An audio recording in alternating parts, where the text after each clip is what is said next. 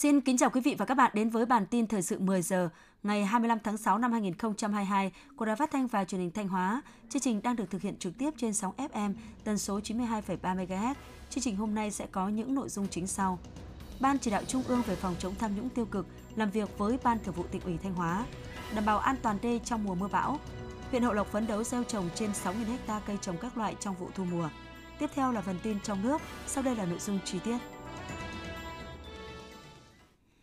Ngày 24 tháng 6, phát biểu tại buổi làm việc với Ban chỉ đạo Trung ương về phòng chống tham nhũng tiêu cực, thay mặt Ban Thường vụ tỉnh ủy, đồng chí Đỗ Trọng Hưng, Ủy viên Trung ương Đảng, Bí thư tỉnh ủy, Chủ tịch Hội đồng nhân dân tỉnh nghiêm túc tiếp thu các ý kiến của đoàn công tác, đồng thời trân trọng cảm ơn sự quan tâm hỗ trợ, sự ghi nhận của các thành viên trong đoàn công tác của Ban chỉ đạo Trung ương về phòng chống tham nhũng tiêu cực đối với những kết quả thực hiện nhiệm vụ chính trị mà Thanh Hóa đã nỗ lực đạt được trong năm 2021 và những tháng đầu năm 2022, nhất là trong công tác phòng chống tham nhũng tiêu cực.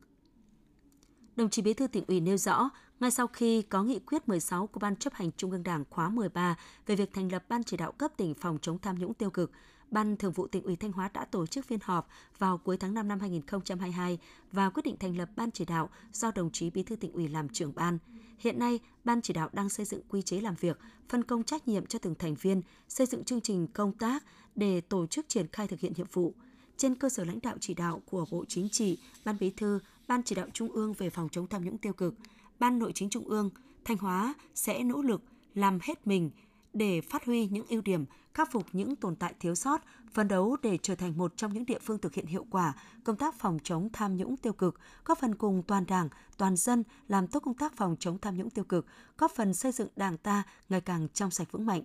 Phát biểu tại buổi làm việc, đồng chí Trần Sĩ Thanh, Ủy viên Trung ương Đảng, Ủy viên Ban chỉ đạo Trung ương về phòng chống tham nhũng tiêu cực, Tổng Kiểm toán Nhà nước đánh giá cao sự chủ động kịp thời của Ban Thường vụ tỉnh ủy Thanh Hóa trong việc thành lập Ban chỉ đạo cấp tỉnh phòng chống tham nhũng tiêu cực, đồng thời mong muốn hoạt động của Ban chỉ đạo cấp tỉnh sẽ tạo ra những chuyển biến sâu sắc trong công tác phòng chống tham nhũng tiêu cực, góp phần quan trọng xây dựng Đảng bộ tỉnh Thanh Hóa ngày càng trong sạch vững mạnh, đáp ứng yêu cầu nhiệm vụ chính trị đã đề ra xây dựng và củng cố niềm tin của nhân dân đối với sự lãnh đạo chỉ đạo của Đảng, sự điều hành của chính quyền.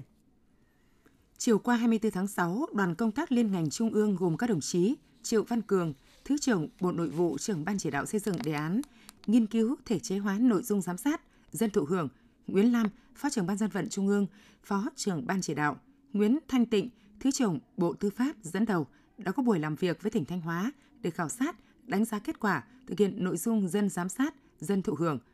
Tiếp và làm việc với đoàn có các đồng chí Trịnh Tuấn Sinh, Phó Bí thư tỉnh ủy, Đầu Thanh Tùng, Phó Chủ tịch Ủy ban dân tỉnh cùng đại diện lãnh đạo các ban sở ngành, đơn vị liên quan. Phát biểu tại buổi làm việc, Thứ trưởng Bộ Nội vụ Triệu Văn Cường đánh giá cao những nỗ lực của tỉnh Thanh Hóa trong thực hiện nội dung của đề án, thể hiện rõ nhất trong quá trình xây dựng nông thôn mới. Đồng chí lưu ý địa phương cần bám sát nội dung, dân giám sát, dân thụ hưởng để thực hiện thống nhất đồng bộ phương châm dân biết, dân bàn, dân làm, dân kiểm tra, dân giám sát, dân thụ hưởng – chỉ đạo cấp ủy Đảng chính quyền, tổ chức chính trị xã hội ra soát quán triệt và thực hiện tốt những nội dung liên quan đến phát huy quyền làm chủ của nhân dân, lấy sự hài lòng của nhân dân làm thước đo kết quả, phát huy vai trò của cấp ủy người đứng đầu nhằm đảm bảo điều kiện thực thi, dân giám sát, dân thụ hưởng để đường lối, chủ trương của Đảng đi vào thực tiễn cuộc sống, phục vụ nhân dân, phát huy quyền làm chủ của nhân dân gắn với quyền lợi với trách nhiệm, hiểu rõ tâm tư nguyện vọng của người dân trong đối thoại, tiếp thu phản hồi. Tiếp thu ý kiến của đoàn công tác, Phó Bí thư tỉnh ủy Thanh Hóa Trịnh Tuấn Sinh nhấn mạnh, ngoài việc chú trọng chăm lo đời sống an sinh của nhân dân, phát triển kinh tế xã hội, trong những năm qua, Thanh Hóa luôn quán triệt phương châm dân biết, dân bàn, dân làm, dân kiểm tra, triển khai thực hiện quy chế dân chủ, tạo bước chuyển biến tích cực về nhận thức, quan điểm lập trường tư tưởng, đạo đức lối sống của hầu hết các cán bộ ở cơ sở, qua đó đã tác động tích cực đến phát triển kinh tế, văn hóa xã hội, giữ vững an ninh chính trị, trật tự an toàn xã hội, góp phần xây dựng Đảng chính quyền trong sạch và vững mạnh. Đồng chí lưu ý các ban sở ngành địa phương nghiêm túc tiếp thu các ý kiến trao đổi của đoàn công tác để triển khai hiệu quả hơn nhiệm vụ của đơn vị. Phát biểu tại hội nghị sơ kết phong trào thi đua khen thưởng 6 tháng đầu năm và triển khai nhiệm vụ trọng tâm 6 tháng cuối năm của Liên minh Hợp tác xã các tỉnh Bắc Trung Bộ tại thành phố Thanh Hóa vào sáng qua, Phó Chủ tịch Ủy ban dân tỉnh Thanh Hóa Lê Đức Giang khẳng định vai trò quan trọng của nền kinh tế hợp tác xã trong đổi mới tổ chức sản xuất, khu vực nông nghiệp nông thôn, phát triển các chuỗi liên kết và xây dựng sản phẩm ô cóp. Phó Chủ tịch Ủy ban dân tỉnh Lê Đức Giang bày tỏ mong muốn trong thời gian tới, Liên minh Hợp tác xã tỉnh Thanh Hóa tiếp tục nhận được nhiều hơn sự chia sẻ giúp đỡ từ các thành viên của liên minh để tiếp tục hoàn thành tốt nhiệm vụ được giao, đóng góp xứng đáng vào sự phát triển kinh tế xã hội chung của tỉnh, nhất là trong công tác xúc tiến đầu tư, phát triển các sản phẩm nông nghiệp lợi thế và quảng bá tiềm năng thế mạnh của tỉnh. 6 tháng đầu năm 2022, Liên minh Hợp tác xã các tỉnh Bắc Trung Bộ đã thành lập mới được 87 hợp tác xã, nâng tổng số hợp tác xã trong cụm lên hơn 4.100 đơn vị, đồng thời có nhiều chính sách hỗ trợ phát triển. Ngoài ra, Liên minh cũng đã tích cực đẩy mạnh các hoạt động, nâng cao chất lượng sản phẩm, kết nối cung cầu, đưa các sản phẩm ô cóp của các hợp tác xã lên sàn thương mại điện tử, góp phần tạo việc làm ổn định cho lao động nông thôn. Tại hội nghị, các đại biểu đã tập trung phân tích những hạn chế còn tồn tại trong hoạt động của hợp tác xã, từ đó thống nhất mục tiêu và nhiệm vụ trọng tâm trong 6 tháng cuối năm, tập trung vào việc đổi mới, nâng cao năng lực, hiệu quả hoạt động của Liên minh Hợp tác xã, phát huy vai trò nòng cốt trong phát triển kinh tế tập thể và đẩy mạnh các phong trào thi đua theo hướng thực chất đi vào chiều sâu. Nhằm xúc tiến quảng bá, đẩy mạnh tiêu thụ sản phẩm ô cốp tỉnh Thanh Hóa, Liên hiệp Hợp tác xã Nông nghiệp Vinaco thành phố Thanh Hóa đã liên kết với 12 hợp tác xã và hàng chục chủ thể sản xuất sản phẩm ô cốp trong tỉnh để phát triển cửa hàng quà tặng là sản phẩm ô cốp.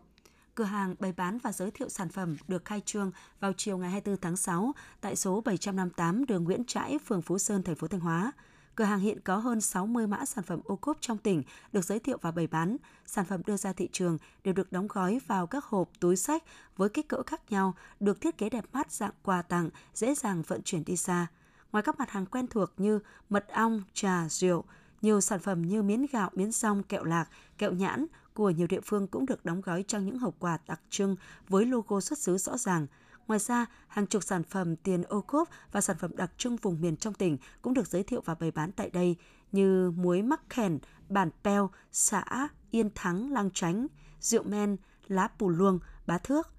được đựng trong ống luồng đặc trưng, trà rau má ngọc lạc, bột tía tô thành phố Thanh Hóa. Cửa hàng cũng bày bán một số sản phẩm ô cốp của các tỉnh như Sơn La và Hòa Bình trên tinh thần giao thoa để phát triển thị trường cho sản phẩm ô cốp để giảm thiểu thấp nhất thiệt hại về người và tài sản do ảnh hưởng của thiên tai gây ra, huyện Thọ Xuân chỉ đạo các xã, thị trấn triển khai quyết liệt công tác ứng phó thiên tai. Trên địa bàn huyện Thọ Xuân hiện có 4 con sông chảy qua với 106 km đê, 107 cống qua đê, 33 kè lát mái. Qua kiểm tra đánh giá, huyện đã xây dựng 5 trọng điểm sung yếu phòng chống thiên tai ở các xã Trường Xuân, Quảng Phú, Xuân Hồng và thị trấn Thọ Xuân, dọc trên hai tuyến đê sông Cầu Chảy và sông Chu.